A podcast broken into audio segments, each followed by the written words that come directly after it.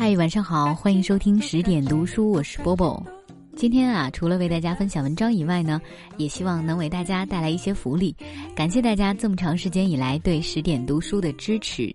我们先来听这篇文章，然后呢，我会在结束的时候提出一个问题，最先答对这个问题的前二十名听众将有机会获得十点的新书《疲惫生活中的英雄梦想》。成年人的生活都是负重飞翔。作者：庆湖姑娘。花姐是我最佩服的同事，没有之一。花姐爱笑，经常未见其人先闻其声，整个办公区都听得到。花姐能干，销售业绩让人难以望其项背。花姐亲和，同事和客户都爱和她在一起。三十三岁才出嫁的花姐，在小城里算是老姑娘了。她曾说，她对她的另一半有三大要求：第一，外地人免谈；第二，姐弟恋不谈；第三，独生子不要。结果，她的先生是家中独苗，比她小两岁，祖籍浙江，但已在潮汕小城生活多年，会说一口不咸不淡的潮汕话。生活。如此喜欢和我们开玩笑，花姐说：“真是怕什么来什么。”结婚后不久，花姐的先生接到通知，需借调到省局工作，于是新婚燕尔的他们成了周末夫妻。有时他先生工作太忙，周末没法回来，花姐便跟我们一群单身青年混在一起，聚餐、唱 K、逛街，样样不落。他常自嘲已婚妇女享受未婚待遇，只有我才知道，花姐某次提起借调，对她先生而言是个难得的机会。他为人上进，如果在省局能得到认可，留在那里亦有可能。我问他：“如果姐夫在广州定居，你怎么办？”花姐耸耸肩：“夫唱妇随喽。”说罢，悄悄的红了眼。怀孕后，花姐在公司里获赠新外号“女金刚”。先生不在身边，公公婆婆的身体频出状况，她经常挺着大肚子往返于公司和医院。由于高龄和胎位不正，她听从医生建议，选择了剖腹产。临产前一天，她还在公司处理事务，耐心教导交接工作的同事。坐月子的时候，为了给核心客户送合同，他冒着雷雨天一个人驱车数十公里。所有人都明白他的不容易，却从未听他抱怨过一句。无论何时何地，他都有招牌式的笑容和笑声。直到后来，我也当了妈妈，感慨的对花姐说：“你一直一个人带宝宝，太辛苦了。”她摆摆手：“习惯了就好。”你也知道我们的工作强度多高，晚上回家累个半死，只想倒头呼呼睡。我就怕睡得太沉，不知道宝宝半夜踢被子，大冬天也只盖薄薄的被子，让自己保持在半梦半醒的状态。沉吟了一下，他又说：“宝宝健健康康的还好，一遇上感冒发烧，我更恨不得自己有三头六臂。有时候觉得。”自己跟单亲妈妈没什么两样。我握住她的手，深吸一口气。花姐，公司里人人都说，难得你如此操劳，还能保持良好心态。她摇摇头，一直笑，笑到眼底泛着泪光。我嫁给我先生，人人都说我是高攀，是矮穷矬搭上了高富帅，但是，如今。我是先生家族里公认的好儿媳，他不善人情世故，是我牵起他与家族的联系，迎来送往，打点周全。他常常不在这里，公公婆婆全由我一个人照顾，连护士都以为我是女儿，他是女婿。娘家还有正在读大学的弟妹，我要精打细算过日子，匀一些钱寄给爸妈，减轻他们的压力。人生走到三十多岁的关口。不容易，真真不容易。但是，静静，你仔细想一想，谁的人生不是负重的飞翔？我怔住了。如果人的一生都在飞翔，自出生之后，我们肩上的责任便越来越重。孩童时期无忧无虑，长大以后学业、事业、家庭，每个人都逃不掉。有时候飞得很累，但是无法休息，只能咬紧牙关往前冲。像花姐说的：“既然已经选择了风雨兼程的往前飞，何不带上笑容呢？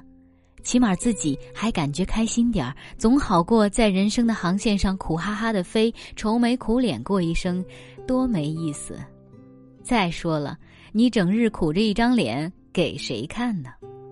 后来，花姐果真夫唱妇随，辞职去了广州。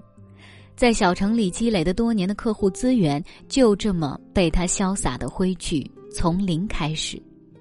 但是，他在新的销售岗位上又闯出了一片天，还和先生在花城买了一套不错的房子，准备到时把公公婆婆接过去一起住。跟他煲电话粥时，我说他如今风生水起，如鱼得水，他哈哈大笑，并不否认。她是如此通透豁达的女子，从容应对人生的重重挑战，人生航线越走越觉得开阔。聪慧如她，理应得到生活如此圆满的厚爱。好了，今天这篇文章呢，就为大家读到这儿。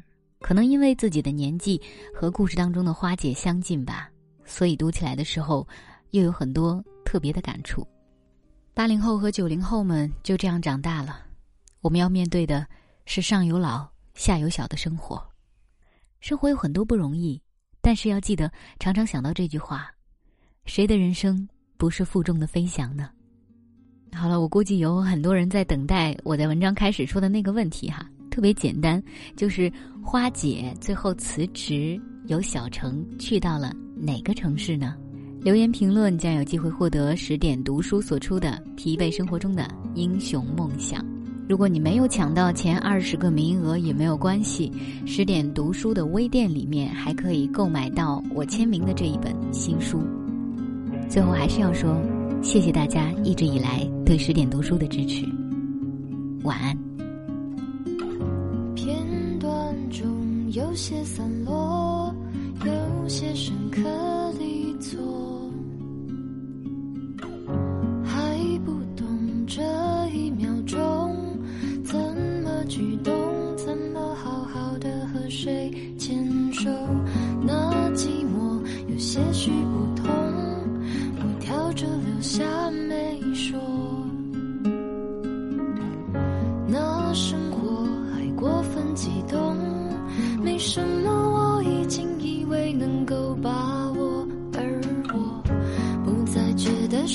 是舍不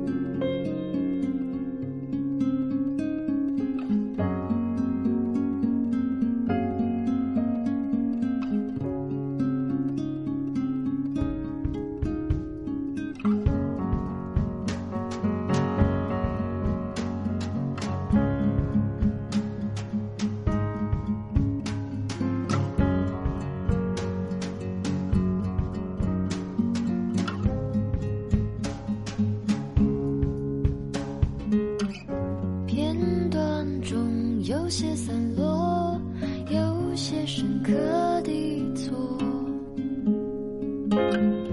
就快懂这一秒钟，怎么举动，怎么好好和你过。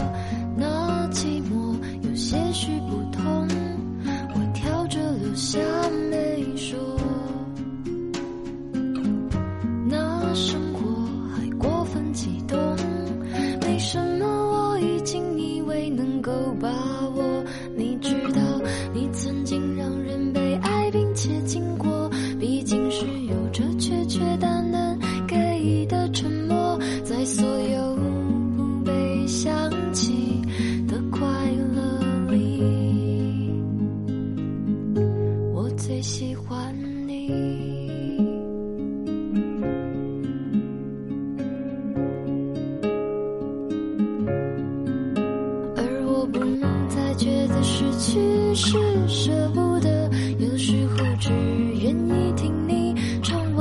首歌，在所有人事已非的景色里，我最喜欢你。